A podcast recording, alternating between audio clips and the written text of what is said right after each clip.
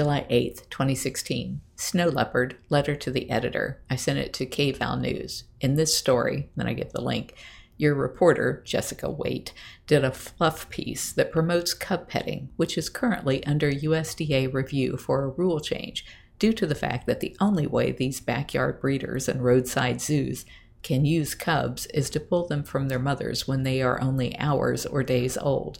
More about the abuse that entails more about the abuse that entails at bigcatrescue.org forward slash cubs.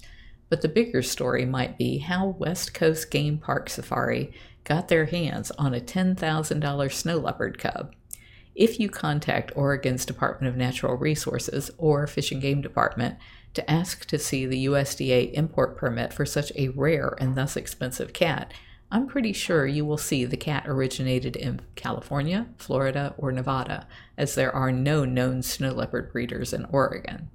It's my understanding that as an endangered species, like a snow leopard, must have approval by the U.S. Fish and Wildlife Service to be transported across state lines. The requirement for issuance of a captive bred wildlife permit and transfer is supposed to be predicated on that activity enhancing the species in the wild. Using a cub for pay to play sessions is not conservation.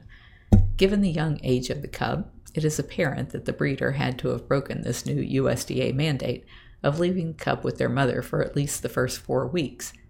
Any cub left with their mother that long would not allow humans to chain them and to pass them around as if they were toys. On April the 3rd, 2016, USDA cracks down on abuse of cubs under the age of four weeks. In response to a 2012 legal petition filed by the Humane Society of the United States, the World Wildlife Fund, Detroit Zoological Society, International Fund for Animal Welfare, Born Free, and Big Cat Rescue, Fund for Animals, and Global Federation of Animal Sanctuaries, the U.S. Department of Agriculture issued guidance making clear that exhibitors violate the Animal Welfare Act by allowing members of the public to handle or feed infant exotic cats like tigers, lions, cheetahs, jaguars, or leopards. Read more at, I give the URL. Every year they have plenty of cubs to pimp out, but then they disappear. Cubs are only valuable until they are about 12 weeks old, and too old by USDA guidelines for public petting. Where do all those cubs go? legitimate sanctuaries don't take cubs off the hands of abusers just to allow them to continue the abuse.